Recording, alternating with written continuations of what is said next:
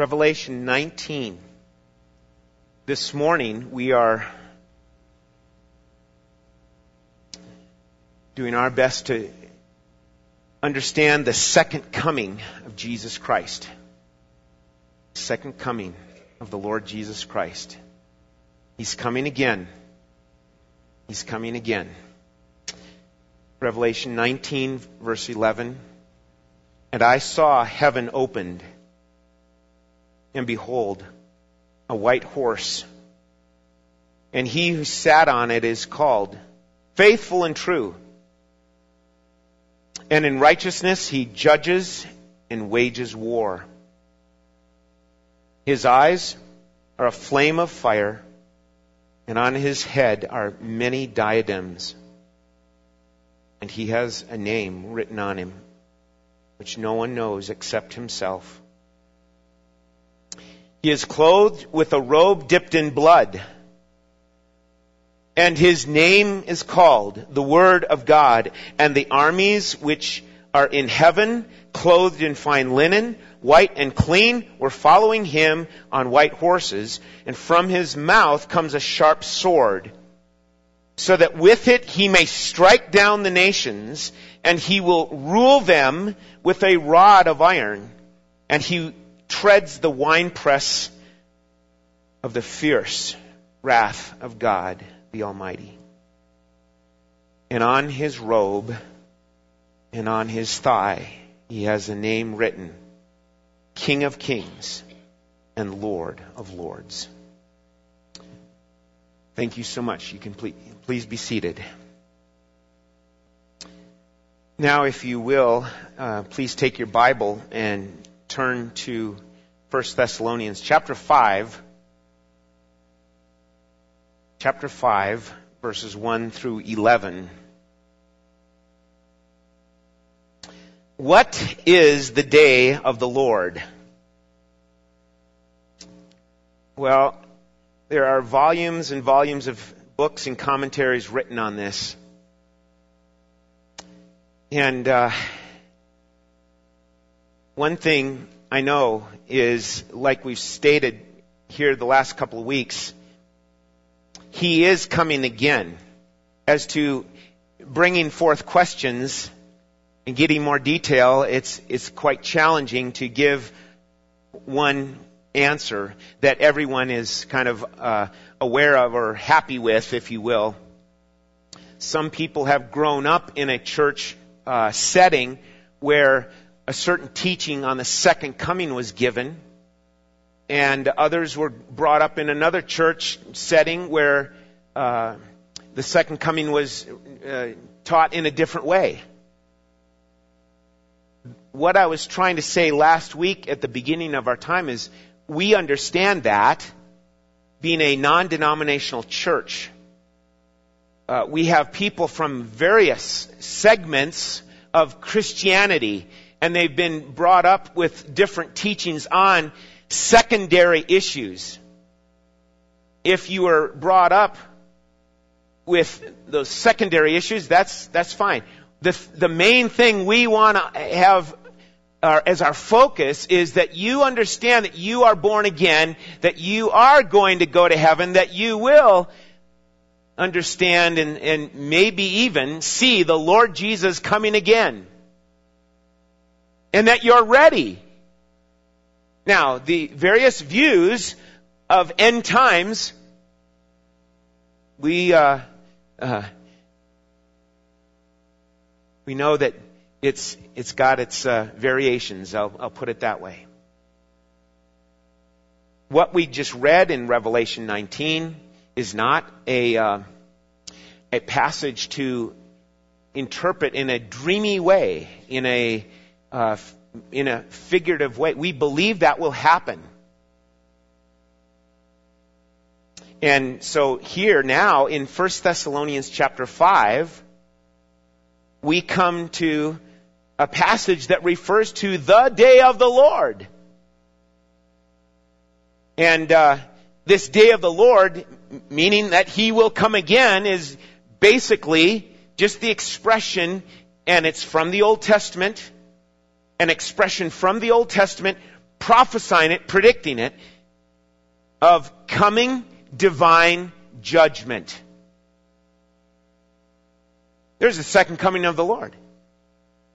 He's coming and he's got a sword coming out of his mouth. Now that we know, uh, we understand is not literal because if he had a sword coming out of his mouth, that would be rather Hollywoodish. What we understand from that passage in Revelation 19 is here's the, the, the Word of God is living and sharper than any two-edged sword. And when He speaks, things are going to happen. And so, that's our understanding in part about Revelation 19 in His coming again. And He will come to judge the nations. And so, uh, there are numerous Old Testament uh, references, one being in Joel, the uh, Old Testament prophet of Joel, Joel chapter 1 and Joel chapter 2. Um, in Isaiah, numerous passages there. Uh, Jeremiah, okay, Ezekiel, on it goes with these references of the day of the Lord, that divine judgment is coming. Now, it had a dual understanding. It was fulfilled in part back in the Old Testament times, where judgment came upon the people of Israel and the people of other nations. God brought judgment on them, but it also has a future fulfillment where he will come again. Now, follow along in 1 Thessalonians chapter 5 starting in verse 1. Now, as to the times and the epochs. Stop right there. Those first two words, now as, some authors, or I'm sorry, some commentators will say that's a formula in the Greek language that was used by Paul in other passages where it's, it stated a change in the subject. Now that's critical if it's truly a change in the subject. And you say, why? Why would it be a change in the subject? Well, we just got done talking about the what? End of chapter 4 was we talked about the rapture of the church. Here's the thing, folks. Some people believe that it's the same event. The rapture of the church and, and the day of the Lord. Some people look at that as one big event. Others look at it as, no, it's one event with two phases. Okay? And so, my effort, my time up here is not to try to, um, you know, convince you of one or the other. But you have to understand, here's where I've come from in, in my learning, and I'm trying to, you know, be careful and not to make it a, well, it's, it's this way or, or you're not saved. It's not that way. Because, remember, it's not a foundational uh, issue with the church. It's a secondary issue. So don't get caught up in a divisive argument about it. Okay? It, the concern is how we understand Scripture. And just one reading over it's not going to give you a systematic theology over it. You've got to pour some time into it. And in a way, that's how I end up feeling up here. I'm like, I could have spent two more weeks on this. There's so much behind it. So it's not just an easy thing. Oh, that's that. There are good arguments on both sides of it saying, oh, this is one event and the Lord's coming. And there's good evidence on the other side saying, here's, these are two phases of the one event. Rapture and the return. And now you throw into it the tribulation. Because if it's two events, here's the rapture of the church and the coming of Jesus, where does the tribulation fit in? Interesting little discussion there. Okay? Some believe that the tribulation fits after the rapture. Here's the rapture happening and then the start of the seven year tribulation. Some believe, no, it's the rapture and the coming again, and then the tribulation. Other, and it just, all these different views, it's, it's rather uh, weighty. Okay? Now, the Thessalonian believers had an understanding about it. Look at what he says in the first two verses here. Now, as to the times and the epochs, brethren, he's talking to the brothers, then this will be important. Stay with it. Who's he talking to at what verse? Now, he's talking to the brothers. The brothers, you have no need of anything to be written to you. Why? For you yourselves know full well. There's a real emphasis there. You yourselves, and you know full well. You know in a mature way. You know full well that the day of the Lord will come just like a thief in the night. Okay? So, what we have here in verses 1 through 3 of chapter 5 is the clear, or a, I'll say it this way, a clear declaration of the day. Alright? We know it. It's a clear declaration of the day. He's saying it. The day of the Lord will come. It will come. Just like a thief in the night.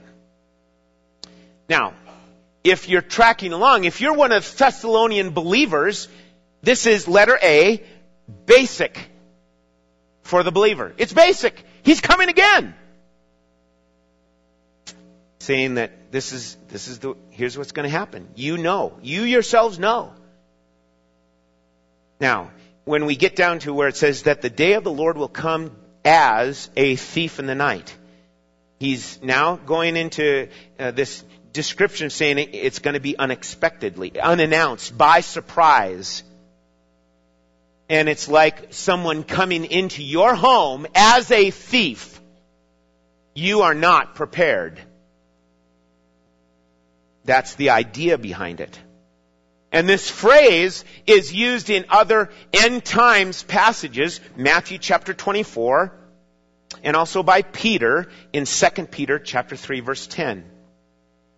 So the Lord Jesus Christ will come to the world and they, the world, will not be prepared, nor will they expect his return. And we go into verse 3 where it says, while they, now, see the change, the switch? In verse 3, while they are saying peace and safety. Who's they? Well, it's, we understand that to mean the world unbelievers. While they are saying peace and safety, then what? Destruction will come upon them suddenly. And now he switches from being a thief in the night to, and saying, here's like labor pains upon a woman with child, and they will not escape. Brittany, we did not have a report from you as to your labor pains before birth. or any of you other women that have just given birth recently. But I think we get the idea here. Women, I know you, you have the idea. Men, we're not quite sure. We get the idea somewhat. Okay. But listen, letter B then is that this declaration of the day is going to be unimaginable for the unbeliever unimaginable for the unbeliever, verse 3. It's unforeseeable, it's unexpected. Uh, the emphasis is again on uh, surprise. And we understand that here's the switch in the use of the pronouns from you to they, meaning the unbelieving world. While they are saying, they think this, they figure this, there's peace and safety, then comes ruin or destruction. The calamities of this judgment will come down upon them, which are to accompany the appearing of the Lord Jesus. The word destruction is implying destroy, destroyer. What happened in Egypt? We had a destroyer showing up in ancient Egypt to cause havoc amongst the Egyptians. There's a a destroyer there. Who was that? That was God. God bringing that about. And so, it, this will come upon them suddenly. Now that word suddenly in verse 3, um, mark down the reference Luke chapter 21 verse 34. Luke chapter 21 verse 34 is the same word used there, suddenly.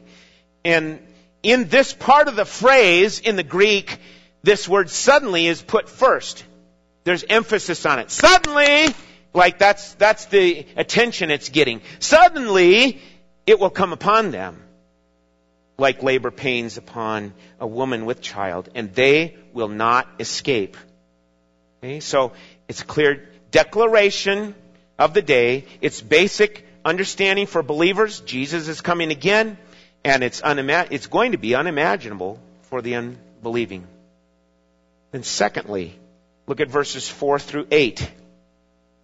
Now he switches back in verse 4. See it? But you, brethren, are not in darkness, that the day would overtake you like a thief. For you are all sons of light and sons of the day. We are not of the night, nor of darkness. So then, let us not sleep as others do, but let us be alert and sober. For those who sleep do their sleeping at night, and those who get drunk get drunk at night. But since we are of the day, let us be sober having put on the breastplate of faith and love, and as a helmet, the hope of salvation. This is our second point. A clear distinction for those of the day. See the difference in that number two? There's a clear declaration of the day, generally speaking, in verses 1 through 3, but now here's a clear distinction given for those of the day.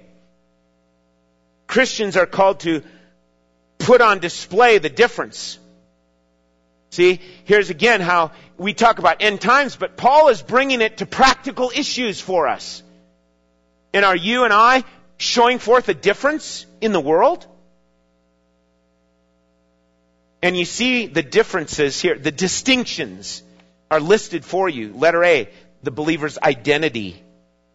Verse, look at verse 4 and 5. The believer's identity. But you, brethren, are not in darkness. Number one, you're brethren. Number two, you're not in the darkness.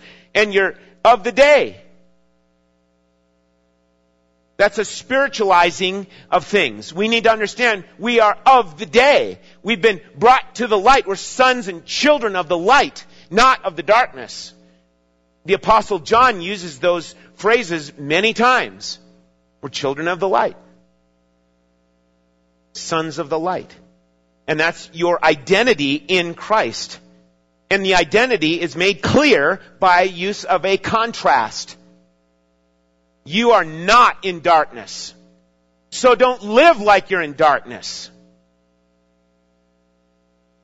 The world in its present condition before God is with the absence of His light. We have it as we share it. We um, as a church, want to hold up the, the word of life and hold it forth.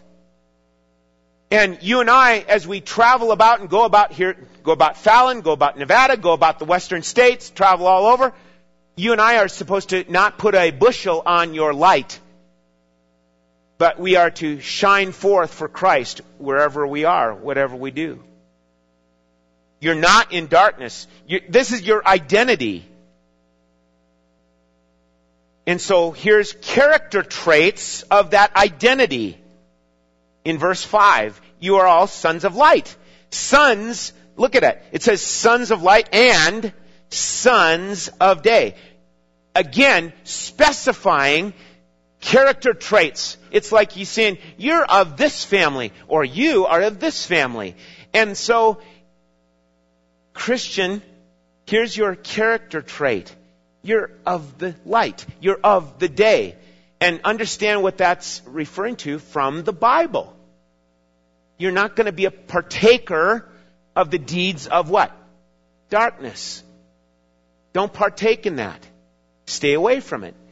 Shine forth with the light of Jesus Christ. Okay?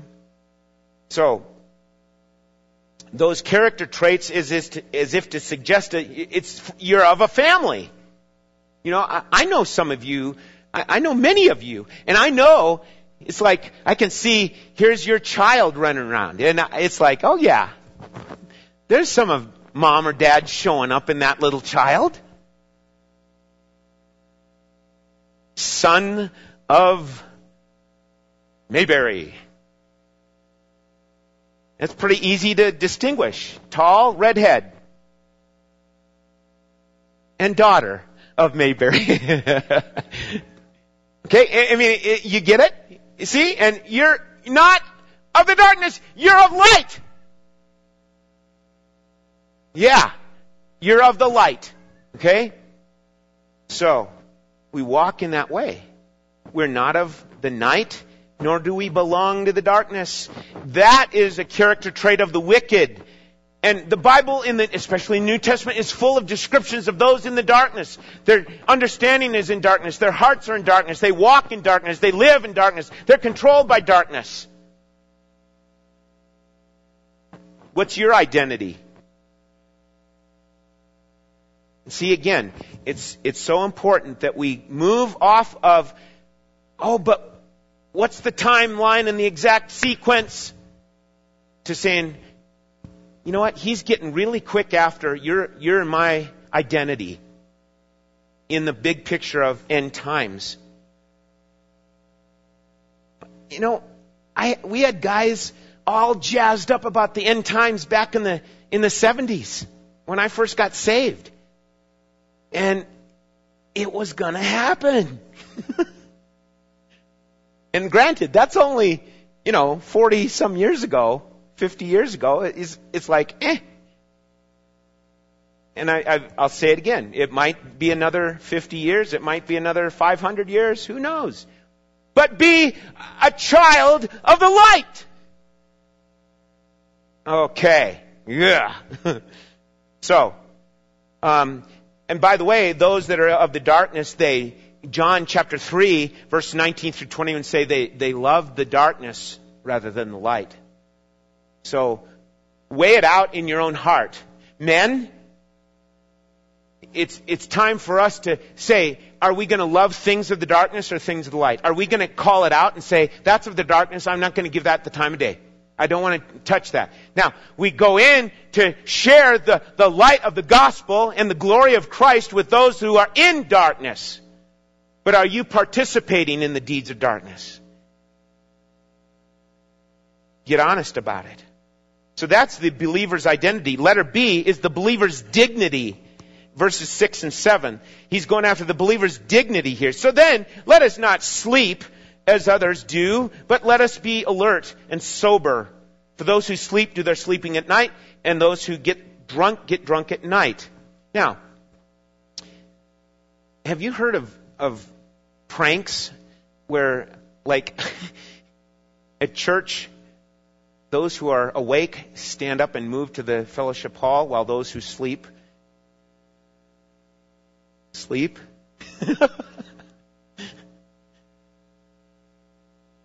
it would be rather embarrassing to be left here.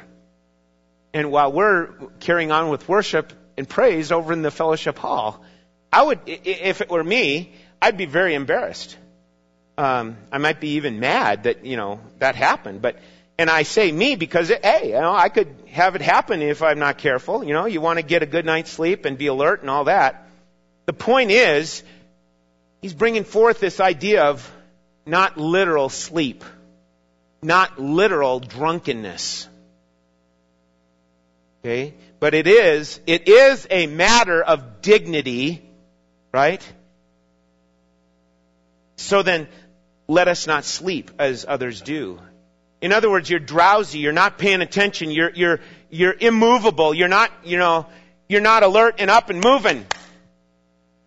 Spiritually, you can sleep. And the Bible calls us to arise, O sleeper, arise. And here it is in the light of the end times discussion. Sleepers are unaware of dangers. Have you ever thought of that? Sleepers, they're unaware of dangers. They're, they're, in, they're drowsy. They're forgetful. They're sluggish. They're deaf to many real issues. And that's what the Bible is pointing us to to recognize regarding what's going on in life. And then along with sleepers is the idea of being drunk. And again, you know, the Bible does speak to drunkenness, literal drunkenness. Don't be filled with wine. Don't be controlled with, by wine, but be controlled by the Spirit.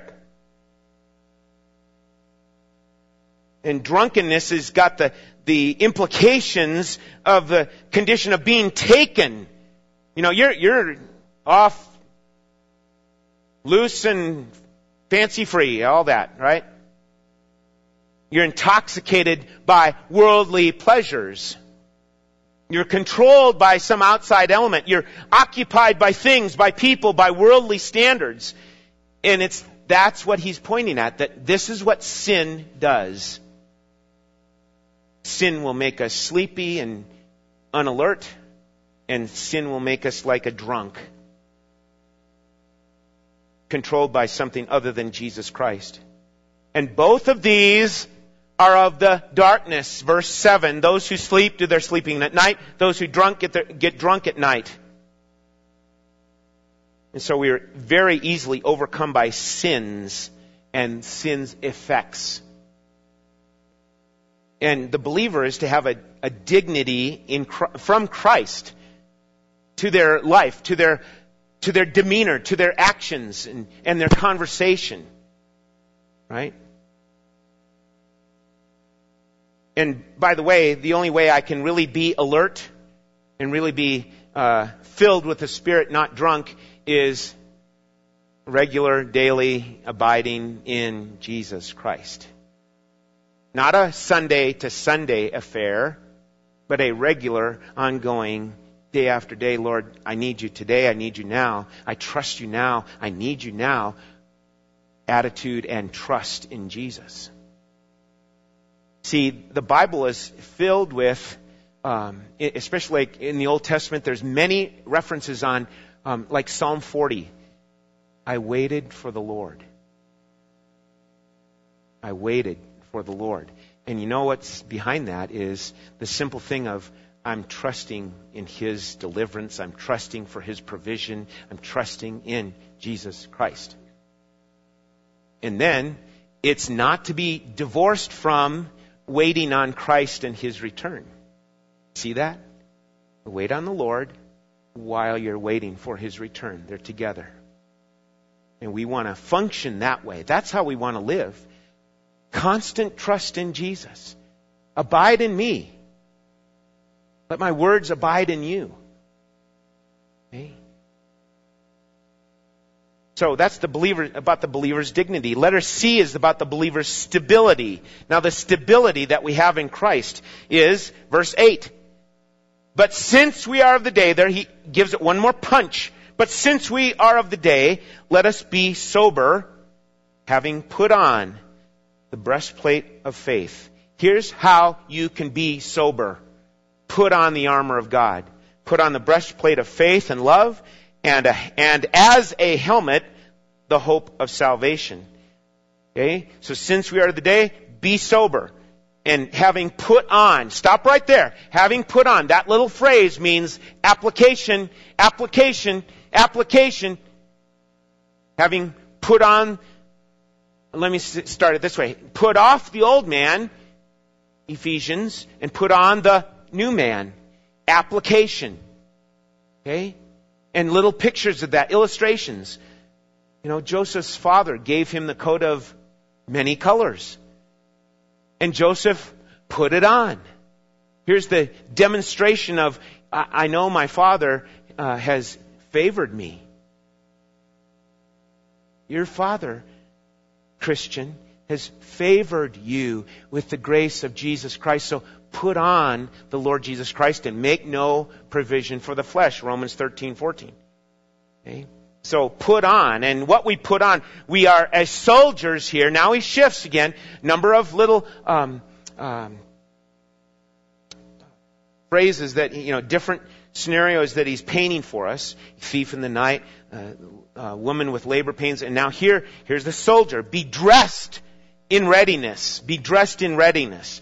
Put on the breastplate of faith, protecting the heart. Not walk by your feelings, my friend. Uh, ladies' Bible study a while ago was in that book, Faith or Feelings. And this is a huge concern for us because many times we're found walking with our feelings leading the way rather than walking in faith. And when you walk in faith in the things of God's Word and, and, and the leading of the Spirit of God, your, your life will be like that ship in the storm. It'll hit the storm, but you're going to be able to sail through it with the help of your Lord. Because it's by faith, not by feelings. Children, don't get caught up in living your life by feelings. Recognize that. Recognize what's happening. The leading that we have is always to go with our feelings. I just feel this way. Okay, and there, yeah, I, you know, something about this female intuition. I, I understand, you know, women, you have something going there. But, hey, ends up, hey, it's not always true. So beware. Walk by faith. That's the way. Walk by faith. And so that's what he says. Put on the breastplate. What does the breastplate do? It protects. It protects a vital organ. Your heart. Walk by faith. Okay? Love is that, it says the breastplate of faith and love. Love's the action. It's the sacrificial act on our parts because of Jesus, what He's done. Love is also the Christian's birthmark, right? Okay, so, and we uh, have the helmet, another thing that protects our head. It's the hope of salvation. Here's the confidence that we have in Jesus Christ. Many of you have heard this before. And so are you then living with your helmet on, protecting you? If you're flying down the highway doing your motorcycle riding and you don't have your helmet on, that's not a very wise thing going at 70 miles an hour on I-80. You ought to have your helmet on. You probably want to get in a truck and maybe think about doing the motorcycle on the back roads. But you get the point. Helmets are critical and obviously for the soldier, the helmet and so it is for the Christian. Here's your confidence. What are you thinking?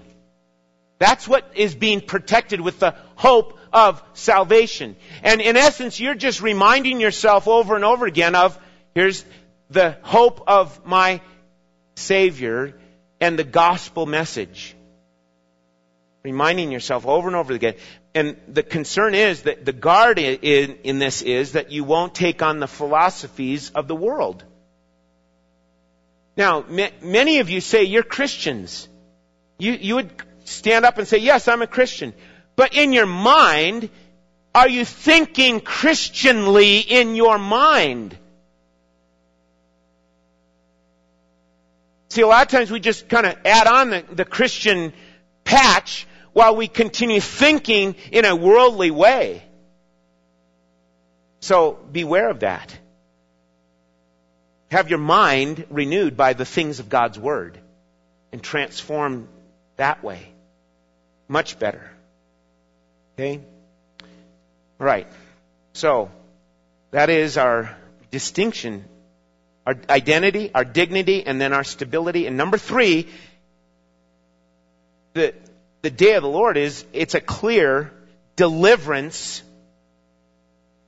of or from the day. Now, here, Everyone look up here, okay? Because of what, I've got a cute little thing here for you. You better like it. Now, here it is. Because we got these different views on the end times, I gave you the option. You can put in the, the key word however you'd like. The de- uh, number three, a, a clear deliverance from the day, or a clear deliverance in the day. Now, you can, you know, that's something that if you have troubles with, you know, talk to me later about it. Come and talk to me. But this is one of the things I want to honestly give some freedom in for you if you've grown up with a certain belief of the end times. So, there is a clear deliverance. Okay? Look at verse 9 and 10. For God has not destined us for what? Wrath. He's not destined us for wrath, but for obtaining salvation through our Lord Jesus Christ, who died for us, so that whether we are awake or asleep, we will live together with Him. Okay? There's their deliverance. So letter A is, it, it, the deliverance is by His mercy. No other way. And letter C, I'm, I'm sorry, letter B is, it's by His grace. So what does that say? Letter A, by His mercy, He has delivered us, meaning what Jesus suffered. It's about what Jesus suffered. He suffered on the cross. What did He suffer? Did He suffer punishment from man? Yes. What did He suffer, uh, why did He call out, Father, why hast thou forsaken me? What did He suffer? He suffered the wrath of God. And we know that because the Bible says He is the propitiation of our sins. 1 John chapter 2 verse 1 and 2. He took the wrath of God. He absorbed the wrath of God for you so that you would be pardoned and you would be liberated and freed to go and live in His grace. So, this is what we understand by being delivered.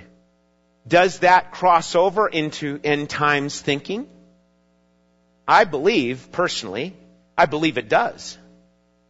That his taking the wrath of God is a done deal. It's completed. He did it. And therefore, being an individual in Christ, I have that hope.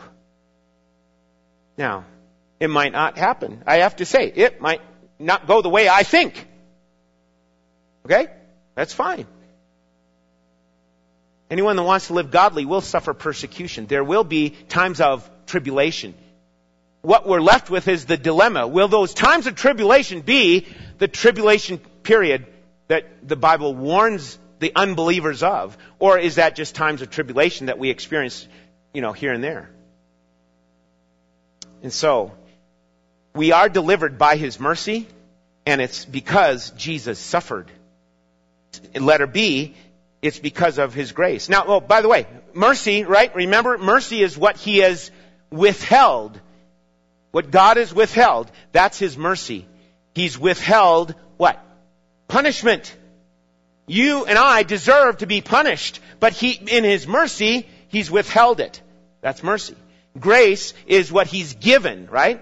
Grace is what He's given. And what He's given is not deserved. You and I do not deserve to be saved. We do not deserve to be brought to, into His family. We do not deserve to be brought into eternal life. We don't deserve those things. That's a matter of His grace. So, this is what Jesus then secured. What Jesus secured. The obtaining of our salvation. See it there in verse 9? The obtaining of our salvation. And it's then Look at verse 10, please. I'm sorry, verse 9. It says, But for obtaining salvation through our Lord Jesus Christ. Not through a doctrinal system, not through a tradition, but through a person. The God man, Jesus Christ. Mark down Ephesians 1, 11 through 14. It's what Jesus secured. We have obtained an inheritance, having been, pre- having been predestined according to his purpose, who works all things after the counsel of his will, to the end that we who are the first to hope in Christ would be to the praise of his glory. In him also, after listening to the gospel of truth, the gospel of your salvation, having also believed, you were sealed in him with the Holy Spirit of promise. He secured it in his salvation. His, his mercy, his grace, and then letter C, it's by his love John 3:16, for God so loved the world that he gave his only begotten son. Romans 5:8, while we are yet sinners, Christ died for us.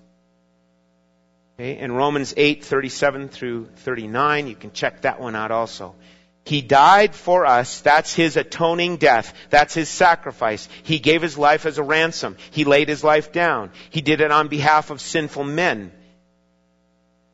And so that now, here in verse 10, follow along closely, who died for us so that whether we are awake or asleep. Now, is he going back to this issue of being asleep and drunk? And uh, this is a little tricky. I do not believe that that's what he's referring to here in verse 10. Now he's going back to what he said at the end of chapter 4. Are you alive or you're dead? That's what I understand as we take into the picture the context of this, of the flow of things here from Paul. He died for us so that whether we are alive or whether we're dead, we will live together with Him. So, it, in my understanding of this passage, it makes better sense here to mean alive or dead. Okay, why? Well, look at that next phrase in verse 10. We will live together with Him. Letter D, for His glory. We will live together with Him, and it's all because of Him and His work. We've been made partakers of eternal life. We've been given an inheritance that we look forward to, so that our future is the blessed hope and the appearing of the glory of our great God and Savior, Jesus Christ. Number four. We wrap it up with number four, a clear, not a, but the. Listen to me. It's not now just a, a thing of, uh, well, it's just a, another clear thing you can do. No, this is the clear decision.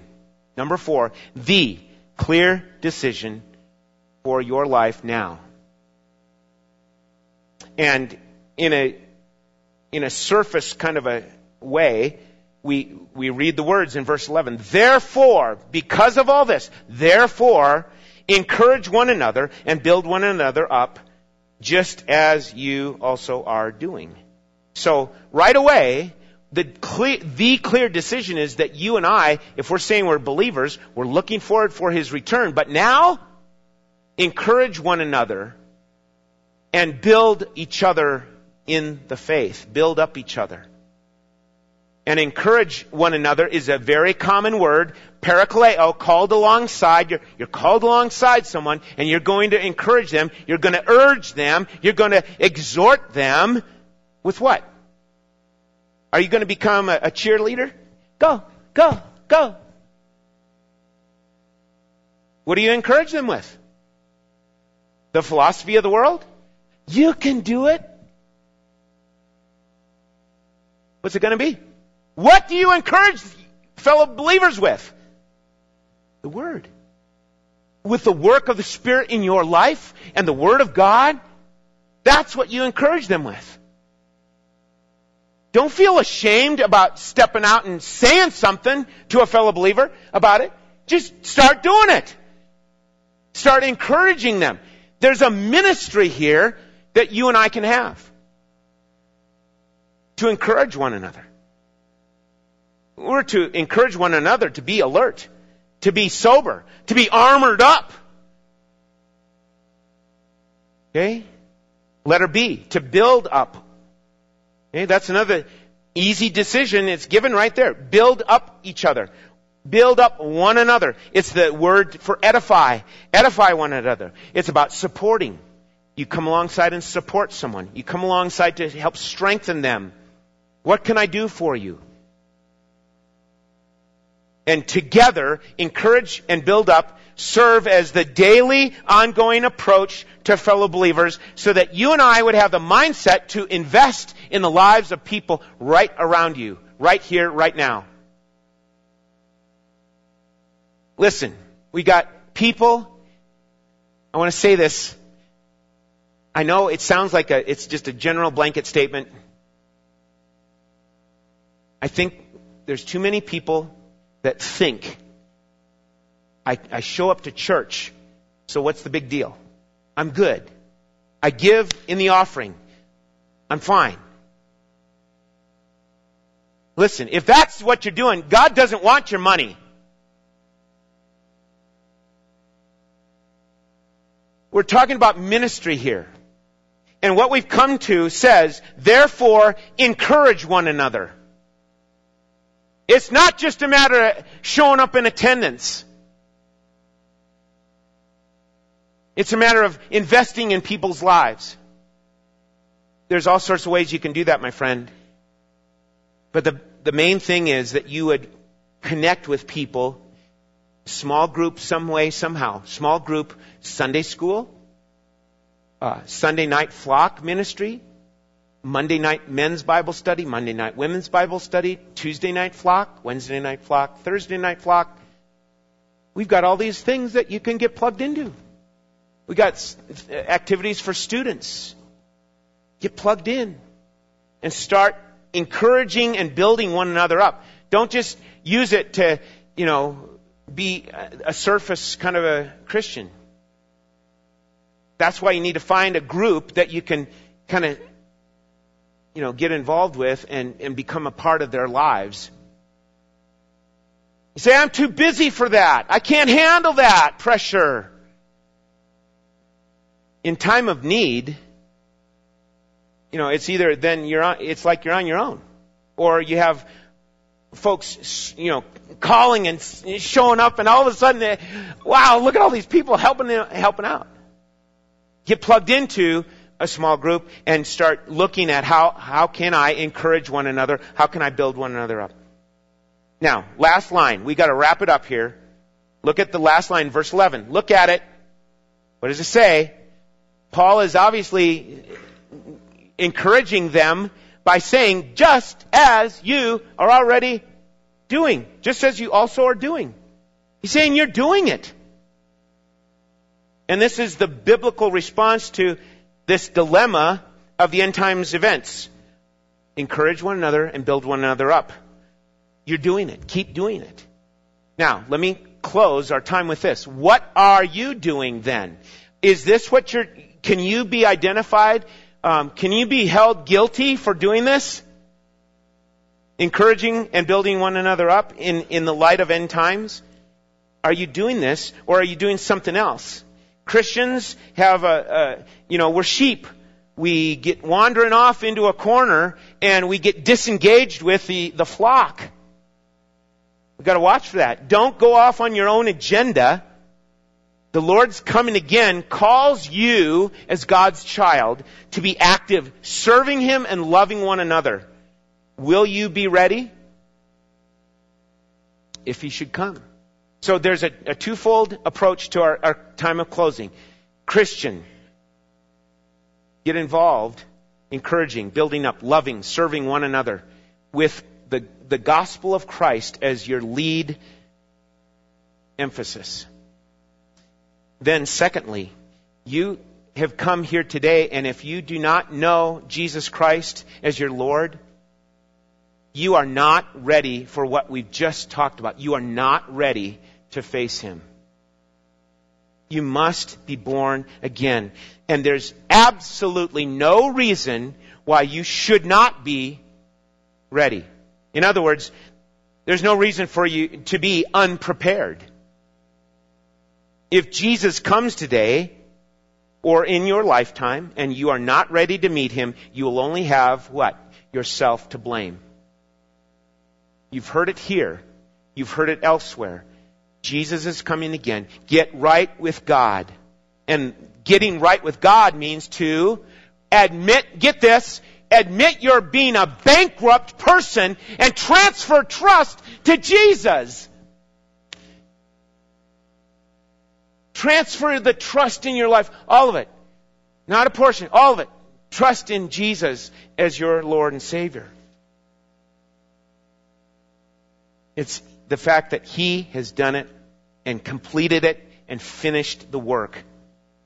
Ask for forgiveness of your sins. Admit your sin. Ask for the pardon that only He can offer. No other religion does, does what Jesus and the gospel does. No other religion does it. It's all about, you know, you're supposed to give back to God and actually in, in the gospel, God just pours out gifts to you.